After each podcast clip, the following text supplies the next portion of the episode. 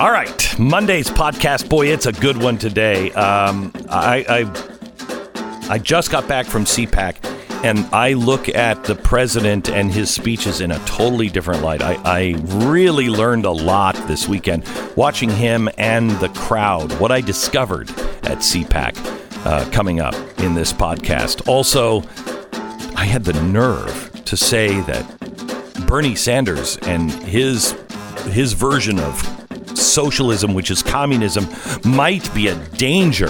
Plus, the recap of what happened over the weekend who's in, who's out, Buttigieg, uh, and what's happening tomorrow all around the country for Super Tuesday, our coronavirus update, and why Dr. Robert Epstein says the forget Russia, forget Russia. With Google and Facebook, the Republicans cannot win in 2020 unless all on today's podcast.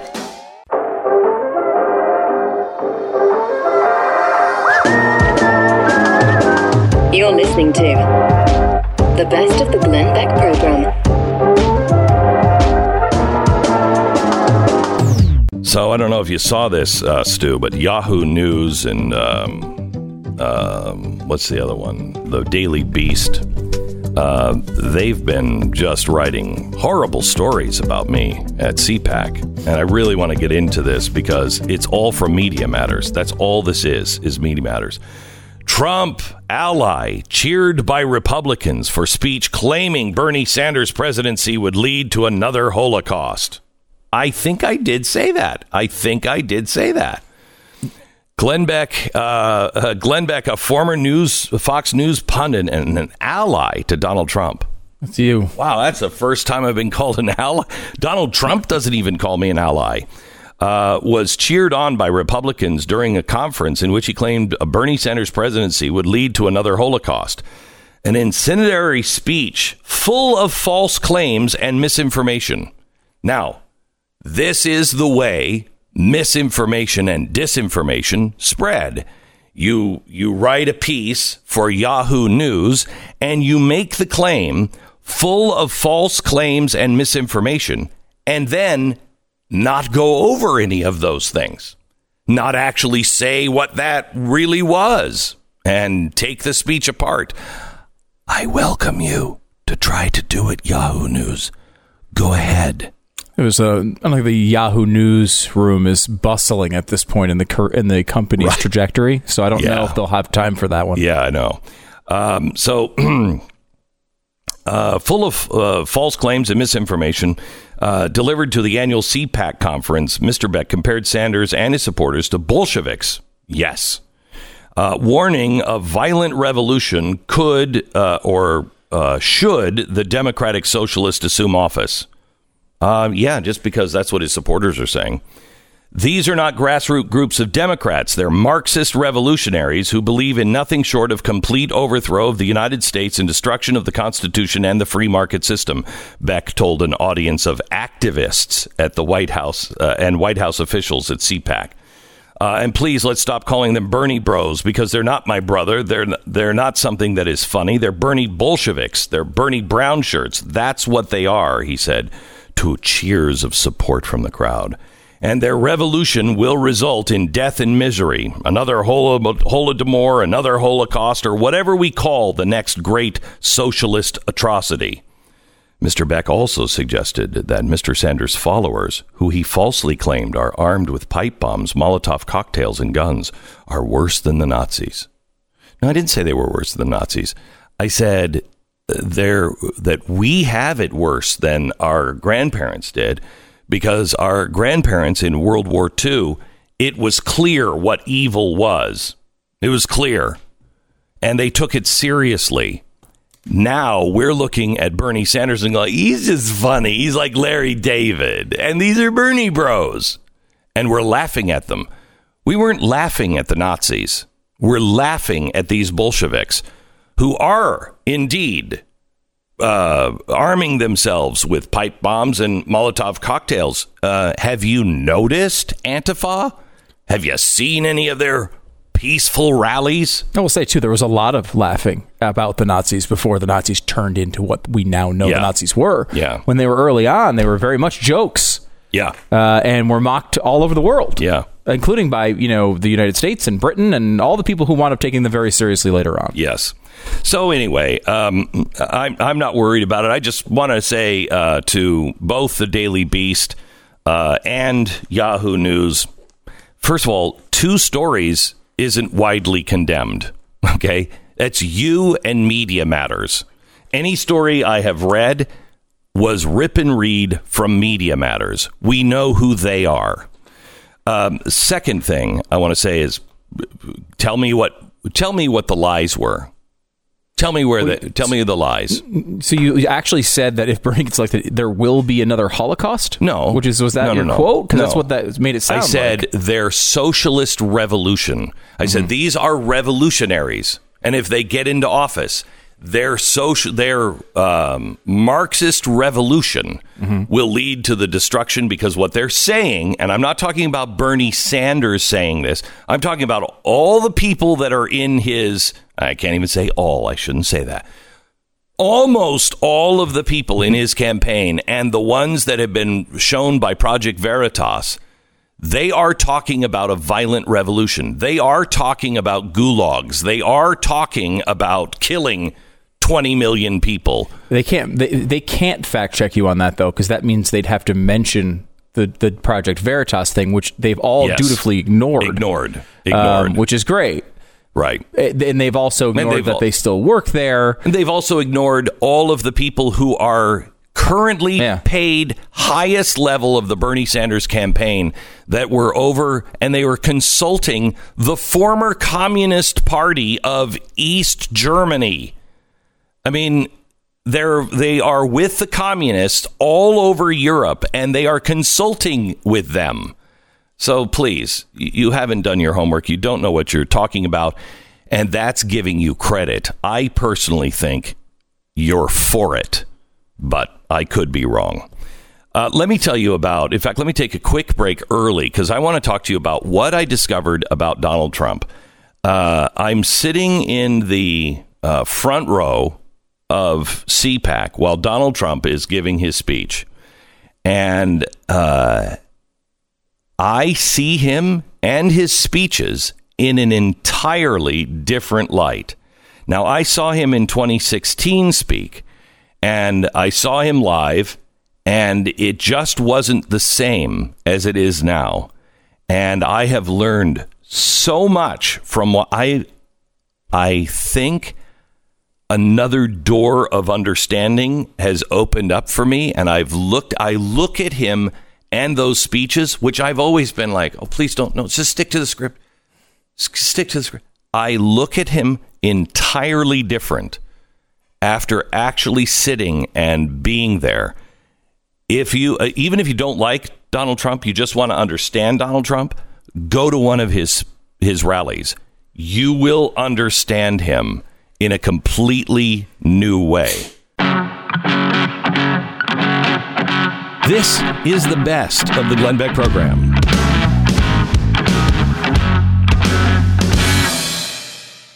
I was at CPAC this weekend and I understand the president more clearly than I think I ever have. Uh, and I have, I have missed his secret sauce, you know. And I think a lot of people are like this who like the president, but they're like, I wish he would stop tweeting.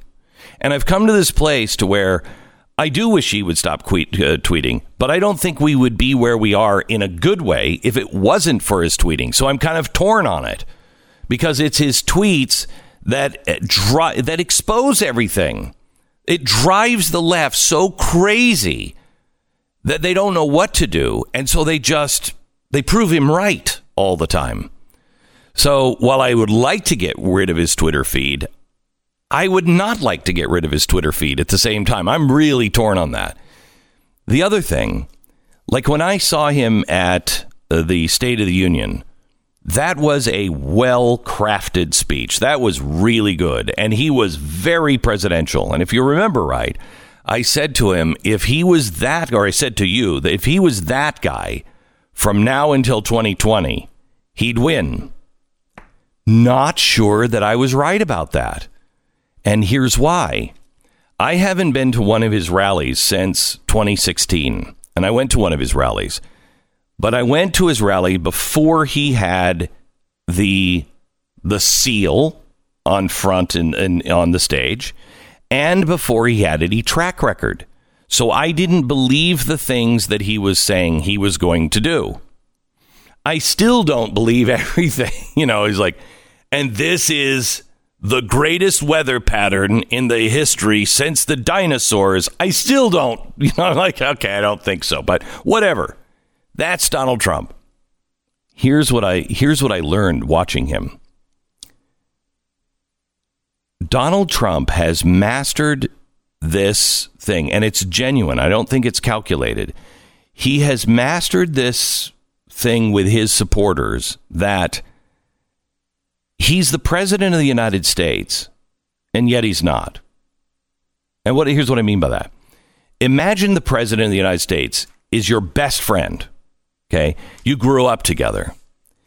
And you would expect the president, you know, you would call him Mr. President. And if you were in public, he might even say, uh, don't call me, don't call me Mr. You know, I'm still, I'm still Bill. But people around him would go, please, when you're in public, please call him Mr. President. And you probably would because he's the president of the United States. But when you're in his living room above the, you know, White House and you're just the two of you, you'd be sitting on the couch and you'd be like, okay, let me tell you what I really, let me tell you what really happened. This is freaking crazy. Here's what happened. And he'd be watching stuff and you'd be like, okay, so what did you really think about the debate? And he'd be like, oh, mini Mike. And he would be making fun of him. That's who this president is on stage. When he's in those rallies, he's your buddy. He's your best friend who happens to be president, and he's pulling the curtain back. It's I've heard people say it is the best entertainment in America. I believe that to be true. It is the best value. It's free. You're seeing one of the best shows I've ever seen. And here's another reason why. Not only is he genuine in those things, he is genuinely funny. When you see him in little clips, you don't you don't get it. When you watch it on TV, it's not the same. But when you're sitting there and you're watching him, I have I've I've known he was a good performer, but I have to tell you, I think he has some of the best comedic time. Netflix they gave the, what was it, billion dollars or a hundred million dollars to the wrong president. They gave a hundred million dollars for Barack Obama to make a bunch of documentaries that nobody's going to watch. What I saw at CPAC was one of the best, and I say one of because I can think of two others that are on par. It was one of the best Netflix comedy specials I've ever seen. He has comedic timing unlike I've seen. And I thought that I, I don't know. I just didn't give him enough credit to be that kind of performer. He was, and I know he was because the guy who was sitting next to me was like, he's looking at you, man. Because he would do something and it would be really, really funny. And he'd just kind of glance over and look at me and kind of smile like I know what I'm doing. And I'm like, you do, brother. You do. I mean, it was it was impressive hmm. to watch him. I've never seen, and I chalk this, I chalked this up to arrogance. I still think he's an arrogant guy. However, not sure that's the right word. I've never seen anyone as comfortable in their own skin as him because I watched him walk off stage and I could see him walk off in the back. Okay. And, you know, when I get off stage, it's like, whew, that was work. You know what I mean? That was not work for him. He walked off stage and there was no letdown. There was no, okay, all right, it's him. And I watched him I was close enough to really watch his body language. The guy is more comfortable in his skin and who he is than anyone I think I've ever seen. It was remarkable, remarkable to watch. Remarkable. Yeah, that's why it works so well, right? Because Yeah, it's uh, in it's real. Like people will, in a weird way, that's auth- authenticity, right? Yeah, it is. It's- and he's he. You know, it, if you understand the mindset that the people who voted for him and the people who will vote for him are sick of being told one thing and then they do another. His speeches, when he's giving and he's going off the of the prompter, it was weird because watching him on television, you're like, stick to the prompter, stick to the prompter, stick to the prompter. But in live, that's not what you're going for. You don't care what he's saying on the prompter. It's almost like an interlude. Is because hmm. he, he he wore the guy sitting next to me said, "This guy's in his 70s. I'm exhausted from the 90 minutes because first of all, you feel like you're in Catholic church. You're up and down and up and down and up and down, but it's genuine. It's not like the it's not like the uh, stupid uh, um, State of the Union speech where it's like, "Oh, sit down, shut up, none of you mean it." It's genuine. You're up and down and up and down and up and down, and you're laughing so hard. And uh, when he goes back to the speech, you're like, "Okay, I don't really have to pay attention here." And it's like he's coming out and he's just, yeah, and then he just stops and he, and that's what everybody's coming for. They're not coming for the speech. That's what Barack Obama missed. Barack Obama didn't have those crowds because he was an image of something and he gave these beautiful speeches. But he wasn't real. It wasn't, he didn't connect. You didn't want to hang out with Barack Obama. And he didn't have anything. There's this air of discovery with this president to where you're, you wanted someone who was consistent, who would blow the system up. And so he's telling you, okay, here's what I really did this weekend. Oh, you know what really drove him nuts? It was really great. Figured out something else. And I know this to be true because of me. Um, you can feel very alone doing these kinds of jobs. And there's lots of people that do these jobs and they'll feel very alone. No one is more alone than the president of the United States. No one. Especially since no other president wants to talk to him.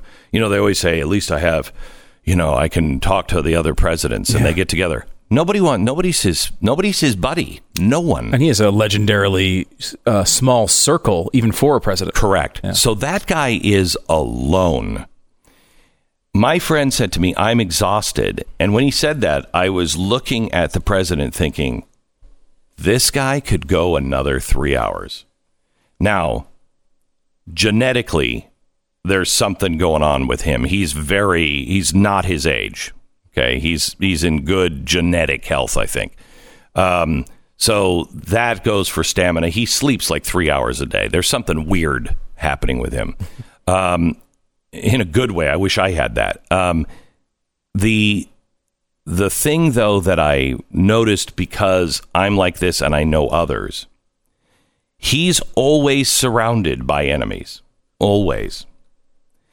When you and I see each other, you might get something out of the speech and you may be like, oh, that was fun. That was great. But I can guarantee you, I get more from you than you get from me because I get recharged. That's what's happening. The president is hanging out with his friends at those rallies.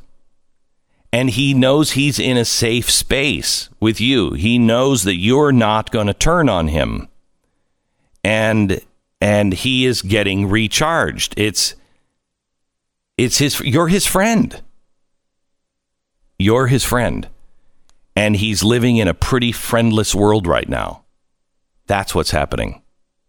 That's what's happening. And that's what people are feeling. That's why he's so loyal to you and you're so loyal to him because he's doing what he said. He's letting you in on the secrets. He's letting you in and he's pulling the curtain back and he's like, everybody thinks they're all that. They're not. I don't really care. That is huge for his fans. And you're giving that back to him. The guy, I think the guy's unstoppable. I really do. I think he's unstoppable. In the election, you mean? In 2020? I hope, yeah. Yeah, if it's against Biden, it's over. He took a, you know, pro poll and he's like, uh, let me just take a poll. He said, I did it in South Carolina, and I'm not going to tell you the results. Who should I run about uh, run against? And he was like, Buttigieg. Well, I'm going to say about Buttigieg. I don't even know who he is or why he's running. I mean, he went through all of them and he said, I'm only going to ask you about two people Joe Biden and Bernie Sanders. He said, I want you to cheer if you think it would be the easiest to beat Joe Biden. There was a pretty good cheer. Now, those who think I should run against Bernie Sanders because you think he'd be the easiest to beat, and the place went nuts. And all I kept thinking was, uh, no, no, no, no, no, no, no. Yeah, it's, it's such a. We've had this conversation on the air a bunch of times of which one you'd root for. Yeah. And it's tough because I do understand the argument that Sanders is the guy because he, I think he would be maybe the e- easiest one to beat. Maybe, maybe. However, if you lose, the ramifications are considerably worse. Yeah. And that's the thing that I keep coming back to is Yeah. that like uh, you know like coronavirus is a great example. I don't think that's going to turn into something that that changes the election, but something like that that is completely out of the control of the president could change the election and make the other person win. And if that other person is Bernie Sanders, you got a socialist serious president of the. United States. Serious problem.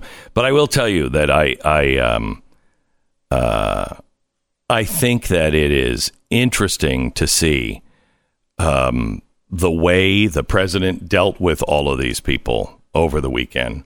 Uh, and uh, I really I want to see if I can get CPAC to give me the video because I want to I want to edit it into like a 25 or 30 minute comedy special because I think he was brilliant, truly brilliant. If he was any other president, he would get an Emmy for these because they're TV specials. they really are. He would get an Emmy for uh, best comedic actor. I, I really underestimated uh, his calculation and his skill. Really, truly brilliant. Really brilliant.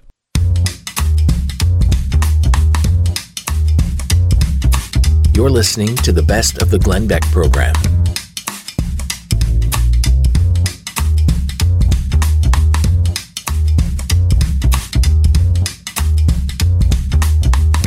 We welcome to the program uh, Mr. Charlie Kirk. Uh, Charlie, you're on the Glenn Beck program. The name of your book that is coming out, not that you don't know this, called the Mega the the MAGA Doctrine: The Only Ideas That Will Win the Future. Welcome to the program, Charlie Kirk. How are you, Charlie? It's an honor, Glenn. Thanks so much for having me. Great to talk to you again. In case you don't know who Charlie is, he's founder and president of Turning Point USA, which is this phenomenal group uh, that is spreading not only all over college campuses and high schools all over America, but literally all over the world. It is remarkable, Charlie, what you have uh, put together. Um, you know, I want to talk a little bit about the book, but I want to get into some specifics uh, with you that are a little different. But um, let me uh, first get your your call on Super Tuesday and what happened in South Carolina. Yeah, it's fascinating, Glenn, and thanks so much for having me on. It's an honor to speak to you. Um, B- Bloomberg might be one of the worst politicians I've ever seen in American history, and it's all about Bloomberg, in my opinion. What's happening right now? Because I, like many others, believed he would at least have some form of charisma or capa- or capacity Oh, no. to connect to the to the audience. No. and and it seems as if you know money can buy you a lot, but it cannot buy you you know charisma and it can't buy you connection. Um, and so because of that, Biden I guess has just become the default of the establishment pick, and it doesn't seem that everyone's excited to vote for Biden. It just kind of people are putting up their hands and saying, "Well, I guess we'll vote for him now." And so you're going to see a real collision course. You're going to see Biden, who is going to, who's very controllable by the establishment and very he will do what he is told by the powers to be. And then you have Bernie Sanders, who is a true revolutionary. He is a true Bolshevik. He believes uh, in Rousseauian um, Hegelian Marxism, which you have detailed so brilliantly in your books and has been so instructive to me. And the, it's on a collision course. And so the question is, will it go the way that it went in 2016, where Hillary used a lot of the, the power levers to eventually beat Bernie in some, let's just say, questionable ways? I have my doubts. I actually think that Bernie is better suited to defeat Joe Biden this go around. But it's very obvious that the establishment is quite nervous that Bernie Sanders could be the nominee. I have a contrarian view, and I actually think Bernie would be harder to run up against than Joe Biden. Me too. But I think I'm in the minority opinion. Uh, than Well, you were, I, you know. I, I listened to the president's speech this weekend where he said, you know, just a quick poll: who thinks it'd be easier to win against Biden than who thinks it'd be easier to? And Bernie, everybody was just out of their minds saying that this was so great that he was going to run against Bernie, and I thought, I, I don't think so. I mean, Biden has no, there's no passion behind Biden, none. That's right. Um, and he right. plays the old school game. You don't know the game of the supporters, uh, the passion, and you know we've never seen a Bolshevik campaign for president of the United States. We have no idea what the president could be facing. That's right, and and never underestimate how hard it is to run up against the generosity of promises that might never have to be fulfilled and probably won't be fulfilled. It's very difficult, and and it's it's rooted in divisive victimology, identity politics, and Senator Sanders does that quite well. And you and I both know, Glenn, that the culture has been tilted so far in the wrong direction towards the leftist Marxist worldview that I think that they've been waiting for a candidate like this, and I do believe they would have a higher turnout, and I do believe that it would be difficult in certain states. Now, do I think it's beatable? Of course, it's beatable, um, but Joe Biden he embodies the ruling class more so than any other candidate I could think of.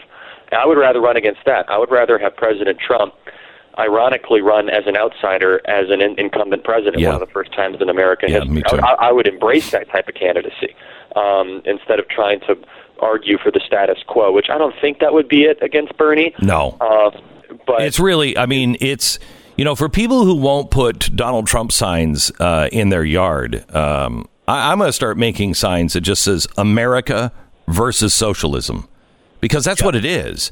And I think there are people who are like, I don't want to put a Donald Trump sign in my yard because, but I think those people would put an America versus socialism sign in their yard. That's you know, because that's what this would be about.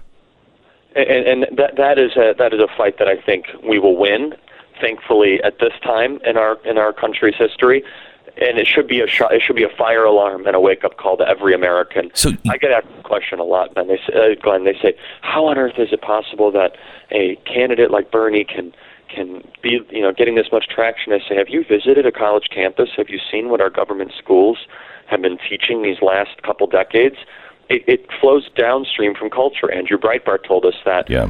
repeatedly, and he's been proven correct that Bernie Sanders is just a byproduct. He's a he's a William Jennings Bryan style mm-hmm. Marxist, and and you know what I mean by that, Glenn, which is he's trying to use the worst instincts of what would be a populist movement mixed with Marxism, and it's not going away. I mean, in the in the coming years in American politics, you're going to see even more talented politicians. I mean, you look at Bernie; he's actually quite he's not very talented. Uh, he repeats himself a lot.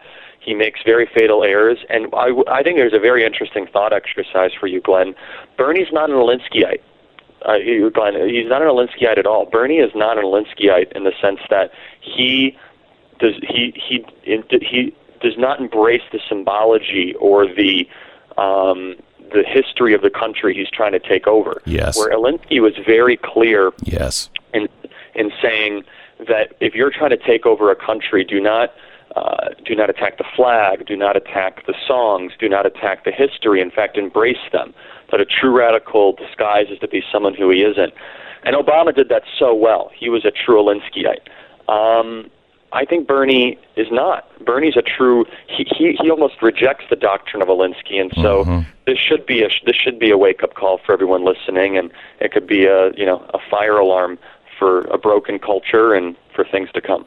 So I, I will tell you that I um, I sat um, right behind the president uh, in his speech this weekend, and I really watched him, uh, and I learned a lot about his connection with with people. He's running. You know, people used to say, "Well, he's like the guy at the end of the bar who just says things." I don't think that's right. I think people, his supporters, see him as the president who's also their friend who is now telling them and joking with them and like, this is crazy, right? And he'll be the president when he needs to be the president, but he's still on the outside and he's bringing the average person along with him. And it's kind of like they're in on it together. Does that make That sense to you? Such a profound point. Yeah, and I write about this in my in my book, The, the MAGA Doctrine, and it kind of I came to this realization. I went to ten Trump rallies in the course of ten weeks when I wrote this book, and I did it kind of on just a total fact finding mission, trying to do what journalists wouldn't do, and actually Right. witness and see and learn. And what I realized is exactly the point that you put forward here, Glenn, which is President Trump does not just go to the rallies to fire up the base, which he does, but he goes to actually learn. Yes. He goes to get he, he wants to see what's resonating with the people out there. He he has a very he moves more around the podium than any politician I've ever seen. He'll he'll do that famous kind of side view where he'll go and look in people's mm-hmm. eyes and say something such as "I moved the embassy to Jerusalem," and he'll say mm-hmm. the the place erupt, and he'll say, "Okay, got it." People, the, Yep. they, they, like that. Yeah, he does. He walks back from the podium and then he Yes. watches. It's it's Yes. phenomenal. He even said at one point, uh, "You know what? I'm going to have to ask that question more often." You, you, he was doing internal polling. Yes, and it goes both ways. And Glenn, I'm sure you noticed this, but at that speech, did you see anyone on their phone?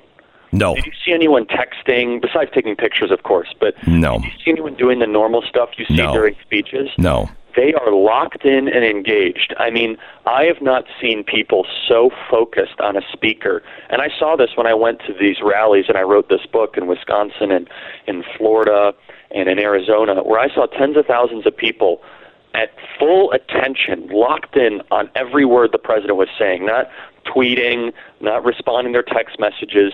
And they, I almost equate it to this was the president giving a shareholder report to the people that put him into office, if Yeah. you will, as if the American people are the metaphorical board of directors that he believes he needs to continue to report back to and say, here's how we're, we're doing, here's what you can do, and I'm going to keep fighting for you. So here's how I read this, and uh, I read it very similarly. Um, you know, his speeches, he'll have the speech written, so he's that's the shareholder report, but then it's it's almost as if he's your buddy who's the president, and you're alone with him, and he's like. Uh, let me tell you what else. I mean, this is cra- you know what else happened this week. You know what else this person said or this person, and you're you're laughing and you're getting the inside scoop. So he's more of like your friend, who's also the chairman of the board, and you're in the shareholders meeting. But then afterwards, he's like, "Let me give you the real scoop."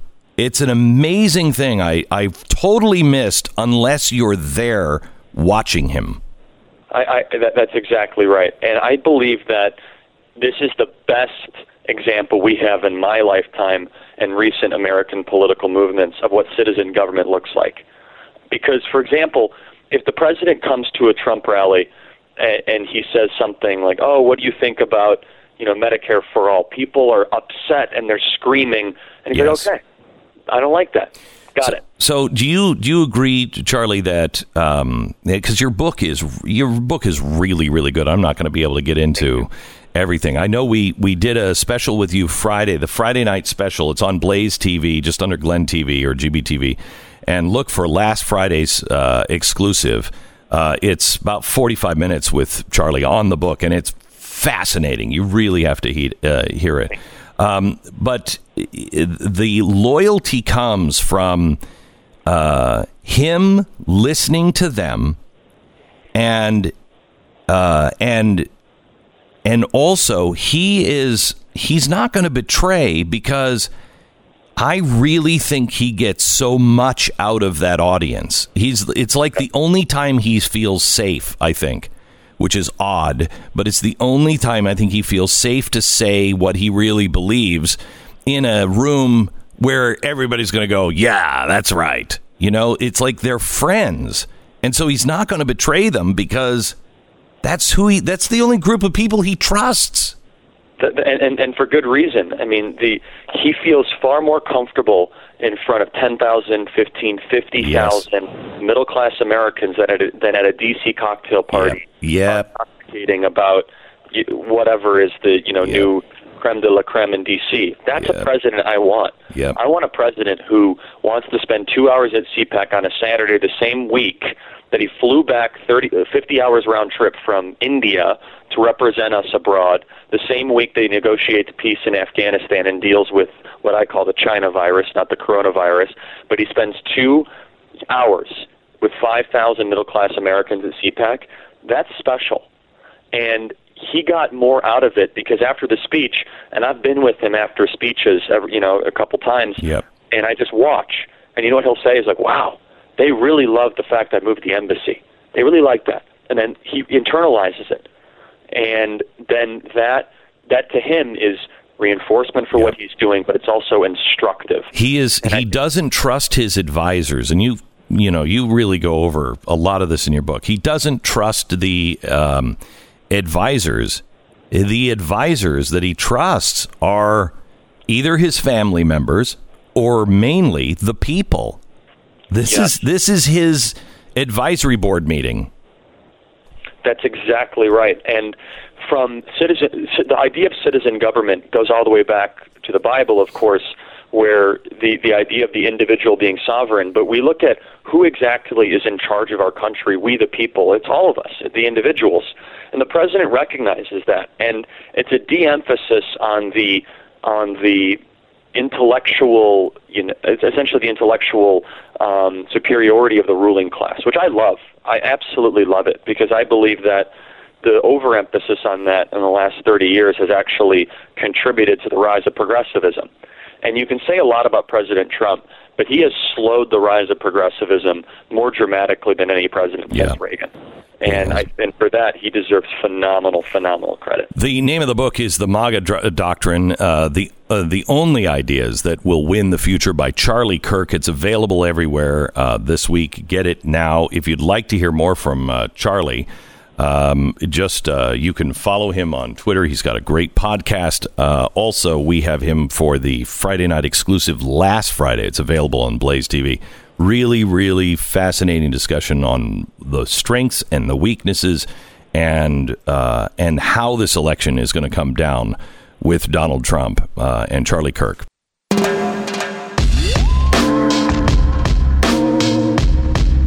This is the best of the Glenn Beck program.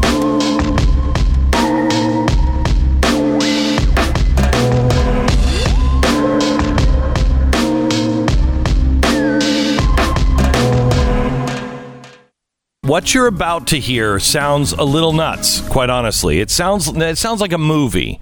Sounds like it's something that couldn't happen, but let's remember, 20 years ago, watching television on your phone while your car was driving you home also was only in a movie. This is real. And the guy, the only guy that I know of that is really watching over is a guy who is author, editor, longtime uh, psychology researcher, professor, distinguished scientist. Um, he's the former editor in chief of Psychology Today, uh, senior research psychologist at the American Institute for Behavioral Research and Technology, also the founder and uh, director emeritus of the Cambridge Center for Behavioral Studies in Massachusetts. He has a PhD in psychology from Harvard, author of 15 books. This guy also voted for Hillary Clinton. He is not a guy who is saying, hey, uh, you know, Donald Trump is the greatest and they're rigging it against. This is a guy who actually agrees with the Democratic policies much more than anything of Donald Trump, but he believes first and foremost in the Constitution and that every vote is actually heard and counted and not manipulated. I have tremendous respect for him. Dr. Robert Epstein, um, explain. You write in your in your uh, latest uh, article. No matter which weak candidate the Democrats ultimately nominate, and even with Russia's help, President Donald Trump cannot win the 2020 election. For that matter, in races nationwide in which the projected winning margins are small, under 5% or so, Republicans in general are likely to lose. That is quite a statement. Back it up. Well, unfortunately, uh, this, those statements are not only true. I'm I'm actually understating uh, the gravity of the problem. To understand what's happening here, you have to go back to uh, to to what my Democrat friends call Armageddon Day. You call it Election Day, mm. Uh, 2016, but uh, they call it Armageddon Day. Uh, you have to go back to that day.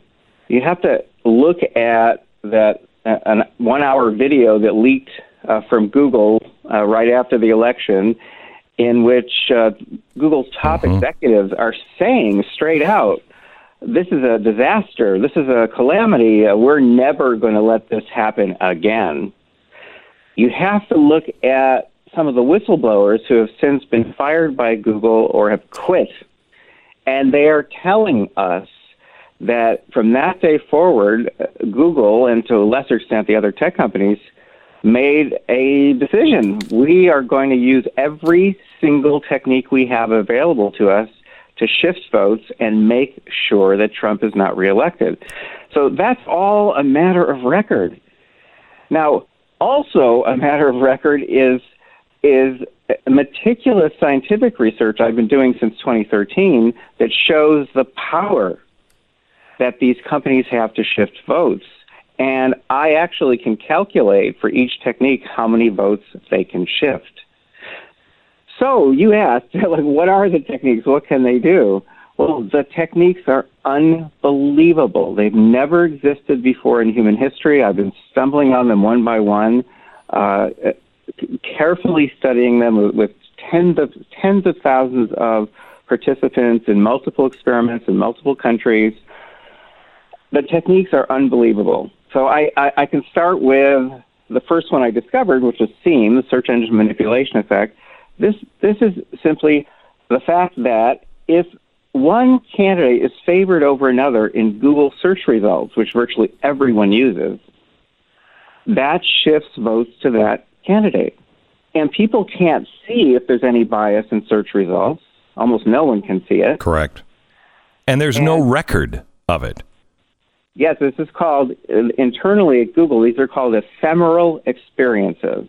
We know this from a leak out of Google of emails to the Wall Street Journal in 2018, where one Googler is saying to fellow Google, Googlers, it's hard to say, uh, how can we use ephemeral experiences to shift people's views on Trump's travel ban?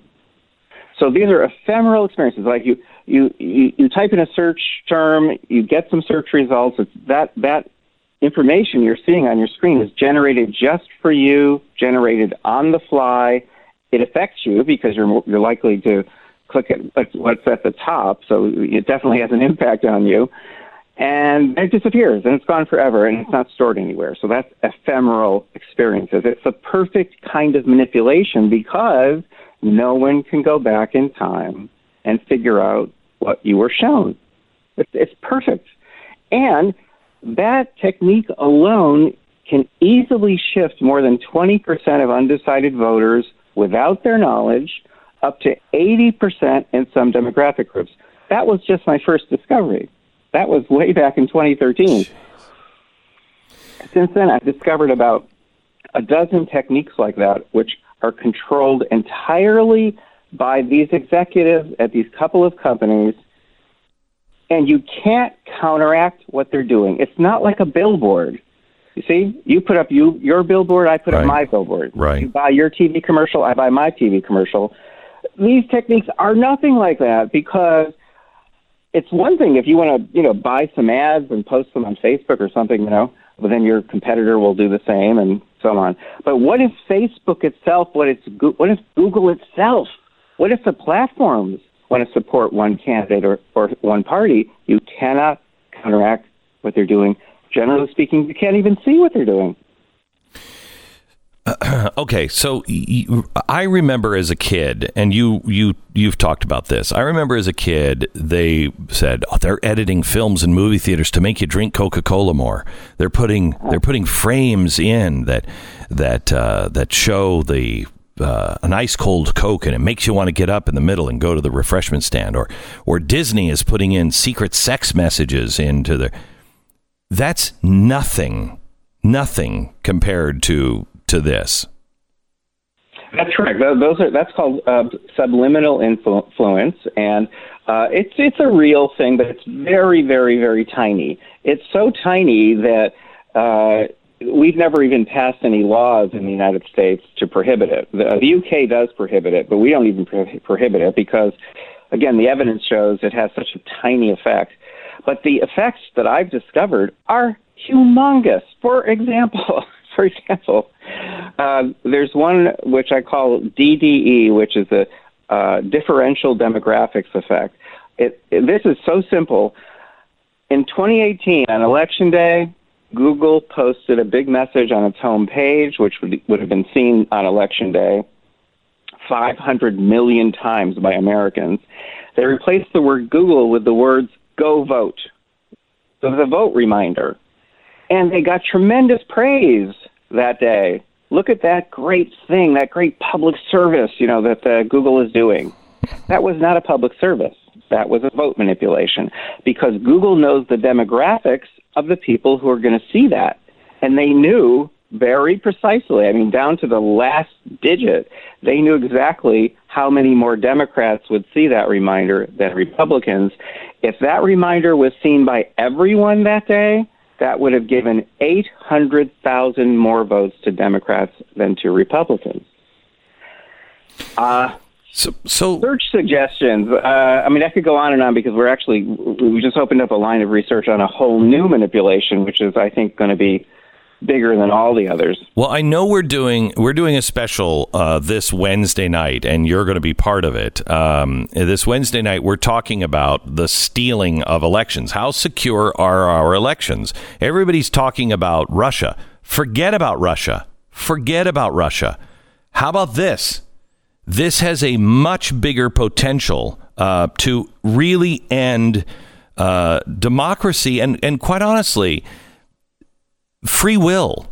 You know, there's there's a debate, and I see it happening in the the circles of Silicon Valley and those those kinds of people. And they're now starting to debate what is free will? Is there anything like free will? Does it even exist, or will it exist in the future? If you're right, doctor, and I believe you are because you've backed it up with the evidence, it dismiss you think you have free will, but you don't. You're actually being manipulated all the time. Well, it, yes, and and and here is a quote from a, a British economist who was a professor uh, in the United States uh, when he said this back in 1957. A world of unseen dictatorship is conceivable, still using the forms of democratic government. And that is what we're up against. And Eisenhower, 1961, in that famous speech of his, yep. he warned not only about the rise of a military industrial complex, he warned he actually warned about the rise of a technological elite that could take control over public policy without people knowing. That's where we are now. That's exactly what has happened.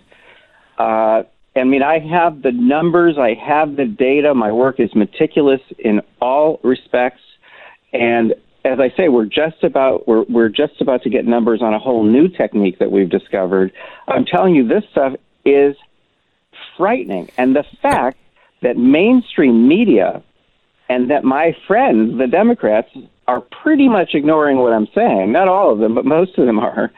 That's outrageous. And that's because they're the ones benefiting at the moment from these manipulations. All right, so uh, maybe we'll have you back tomorrow because I would like to hear about the the new um, the new way in, if you will, on on what you've discovered. Um, but we also really want. I urge you if if you are thinking, you know what, I want to donate money, I want to help on something. This is probably the biggest thing that you could do to help preserve the republic. Um, and and that is making sure these tech companies are held responsible. He's the only one doing this. He needs to raise an awful lot of money. I want you to go to mygoogleresearch.com. If you have, I don't care if it's five dollars or ten thousand um, dollars. Please, please consider this as a donation. Um, you go to mygoogleresearch.com. That's mygoogleresearch.com. Uh, and hopefully, we're going to have some uh, some breaking news for you on Wednesday um, about some of this research. But we really need your um, support, and he needs your support financially. MyGoogleResearch.com. This is the best of the Glenn Beck program.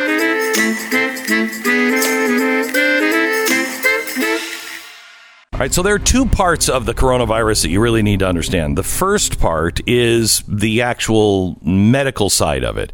And on that, I have some good news. On the other side of it is the the economic meltdown. Now, the Fed looks like they're going to come in and cut rates again on Wednesday. They're encouraging the entire globe, all of the central banks in the world, to do the same. This is going to uh, this just a, it's like overusing antibiotics. You can use antibiotics, but if you overuse antibiotics, they become worthless. It doesn't have any effect. I have a feeling that they cut rates and they cut them pretty dramatically here, if not this week, maybe in a couple of weeks. Um, but I think you're going to see some Fed cuts, and I don't think it's going to actually do much for the economy. I think we are overusing these antibiotics uh, right now and that should cause some concern. Right now, the economic impact of coronavirus is not seen yet here in America, except for like the Dow. The Dow was down, what, in four days, 5,000 points, 6,000 points? That's remarkable.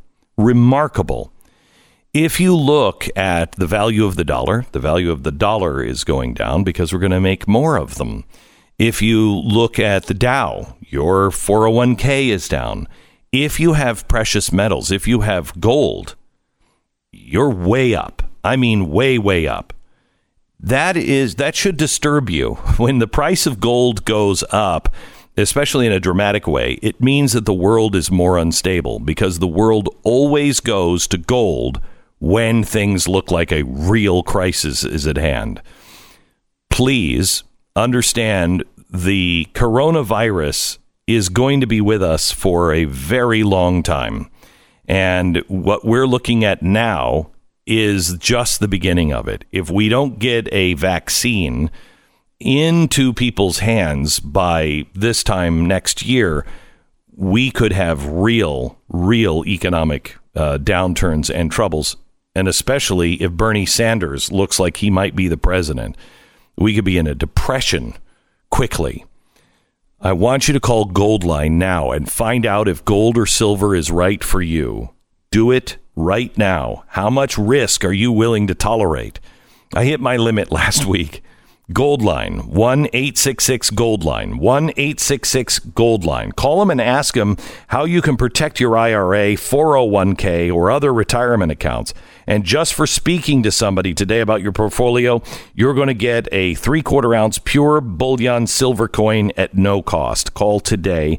The number is 866 Goldline, 1 866 Goldline or goldline.com. All right, here are our daily stats for our coronavirus update. All numbers are uh, are locked into place by 5:30 a.m. Central Time. So these are all as of 5:30 this morning.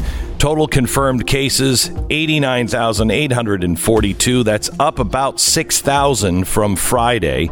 Total confirmed dead up 255 from Friday.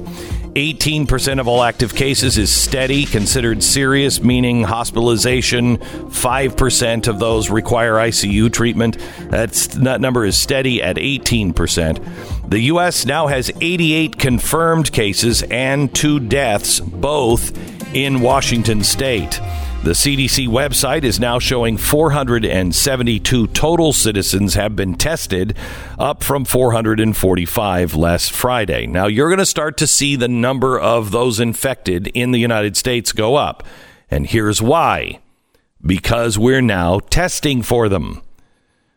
Remember, the CDC website showing two, 472 total citizens have been tested in the United States. 472 people. I believe that coronavirus has been around here for a while, but because our healthcare system is good, because we're we're not freaking out about it, it's being treated like the regular flu. As these tests now become uh, more and more frequent, because today there are 54 labs now having testing uh, capabilities here in the U.S.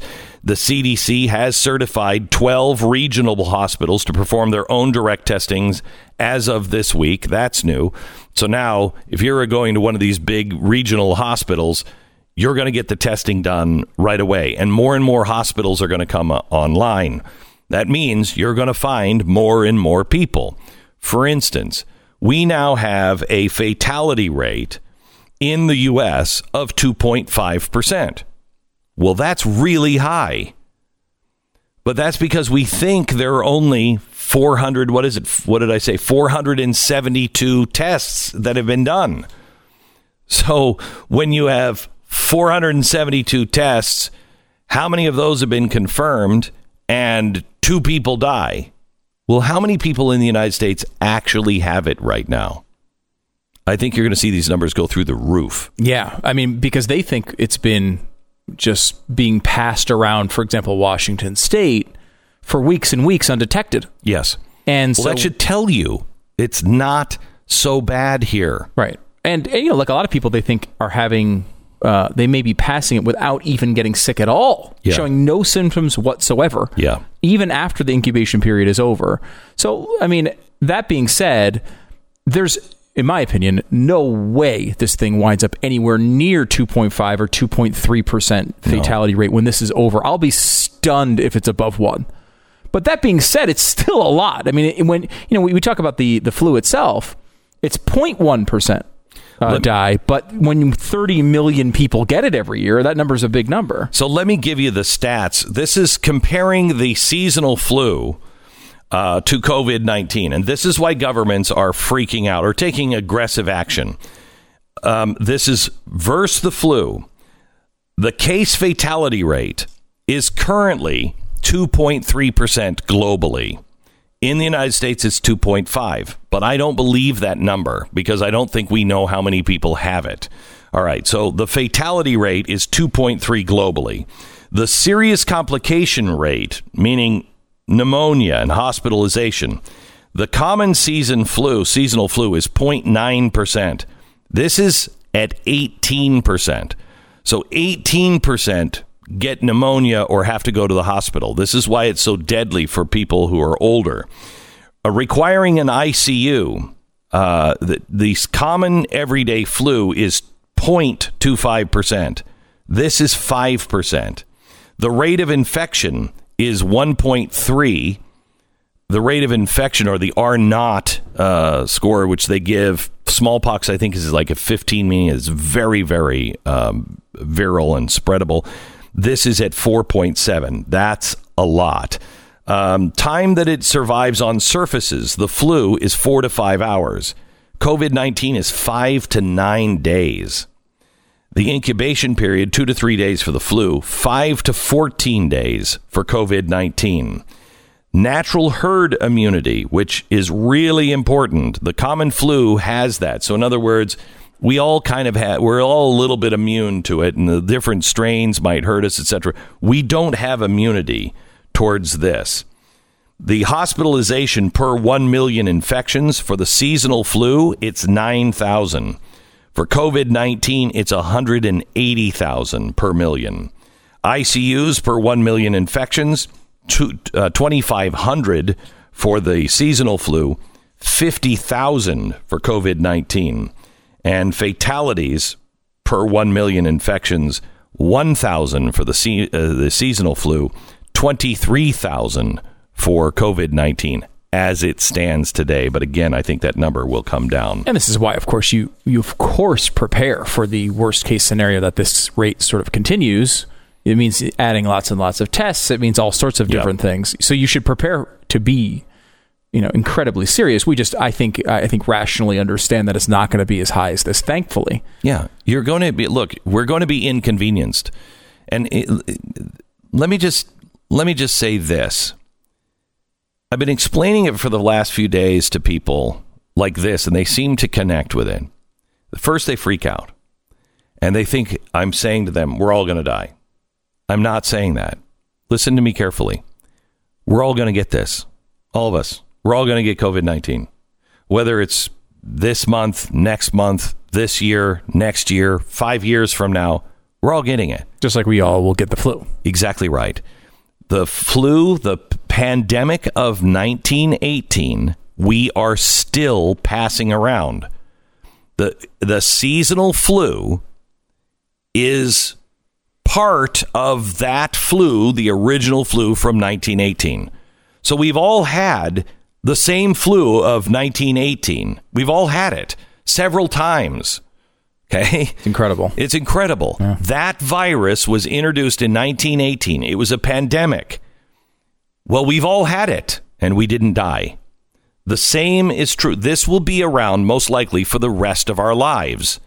COVID 19 is going to be added as a secondary flu now. So you'll get this flu, the seasonal flu of 1918, the Spanish flu, and you might get COVID 19. So there'll be two strains of flu. Now, if it's exactly the same as the flu, that just means we've doubled the amount of deaths every year. 65,000 people died last year for the common seasonal flu. And while we've been talking about COVID 19, 18,000 have died this year. You're right. From it. So it, it, more people are dying from the seasonal flu than most likely will die from this flu. Okay. But it's very viral and uh, uh, far as spreadable. Uh, and if it mutates and we don't have any defense against it, it could be bad. It's just the unknowns plus no treatments. But but stop thinking that I can't get it. I can't get it. I can't get it. You might already have it and you might get it and if it's this this month, okay, that's probably going to be scary. But in time, we're all going to get it. We're all going to get it, and the world's not going to end. No, but I mean, you look at the the seasonal flu, right? There there are vaccines every year that vary somewhat in effectiveness, but about fifty percent of people get them, right? Mm-hmm. Which helps cut down the amount of deaths and helps right. cut down the spread of the flu. The, think of the flu happening with no vaccine at all, which is what this could be. Correct. Right? You're going to see, so instead of 50% getting a vaccine beforehand, 0% get it. And then add on to that that there's four different medications that treat the seasonal flu. There mm-hmm. are zero medications that yeah. treat this. So you're going into It's going to be dicey. Right. And until we, we until we get our arms around it. It's yeah. going to be dicey. We know the flu sort of burns out in mm-hmm. the war, in the summer months. We don't know that about this about coronavirus yet. If it doesn't. We believe it probably will, but we right. don't know. If it doesn't, I I worry about serious, much more serious economic impact. Mm-hmm. If if we can get this thing to die down, then we at least have time to get the world back on its feet before it hits again. If it just even just slows down but does not s- stop as a seasonal flu does, that's going to be a problem for the economy, and we're going to need to have a vaccine and some treatment for it pretty quickly. But this is not Ebola. It's not. One last thing. Please stop wearing the stupid masks. Okay? Stop wearing them. What if you, what if it's for fashion? If it's for fashion, then just stop being stupid. Okay. Mm-hmm. Um, but um, it doesn't work. Okay. It doesn't work. Even the N95, it has to be fitted to your face. You know, now they're saying if you have an N95, great, then wear a regular mask underneath that. Stop it. Jeez. Stop it. Okay um, you know, you should have had an N95 mask or an N100 mask long time ago. But on in this particular case, it's not doing anything except stopping doctors where it's really bad from having something that they can put on and take off and dispose of because everybody's keeping them, you know, in their basements and in their bug out rooms. You don't need it. It doesn't work. Okay. For you, it won't work and it's not necessary. Just wash your hands for two minutes several times a day. Use antibacterial soap and stay informed. And you can find all of this information. By the way, the CDC actually came out, the head of CDC, and said, okay, enough with the masks. I mean, it was it was almost hysterical the way they dealt with it. Please just stop. Um, you can find all of this information now at glennbeck.com and here on the broadcast first thing uh, in hour number three at this time every day on the radio program and on glennbeck.com. The Blaze Radio Network. On demand.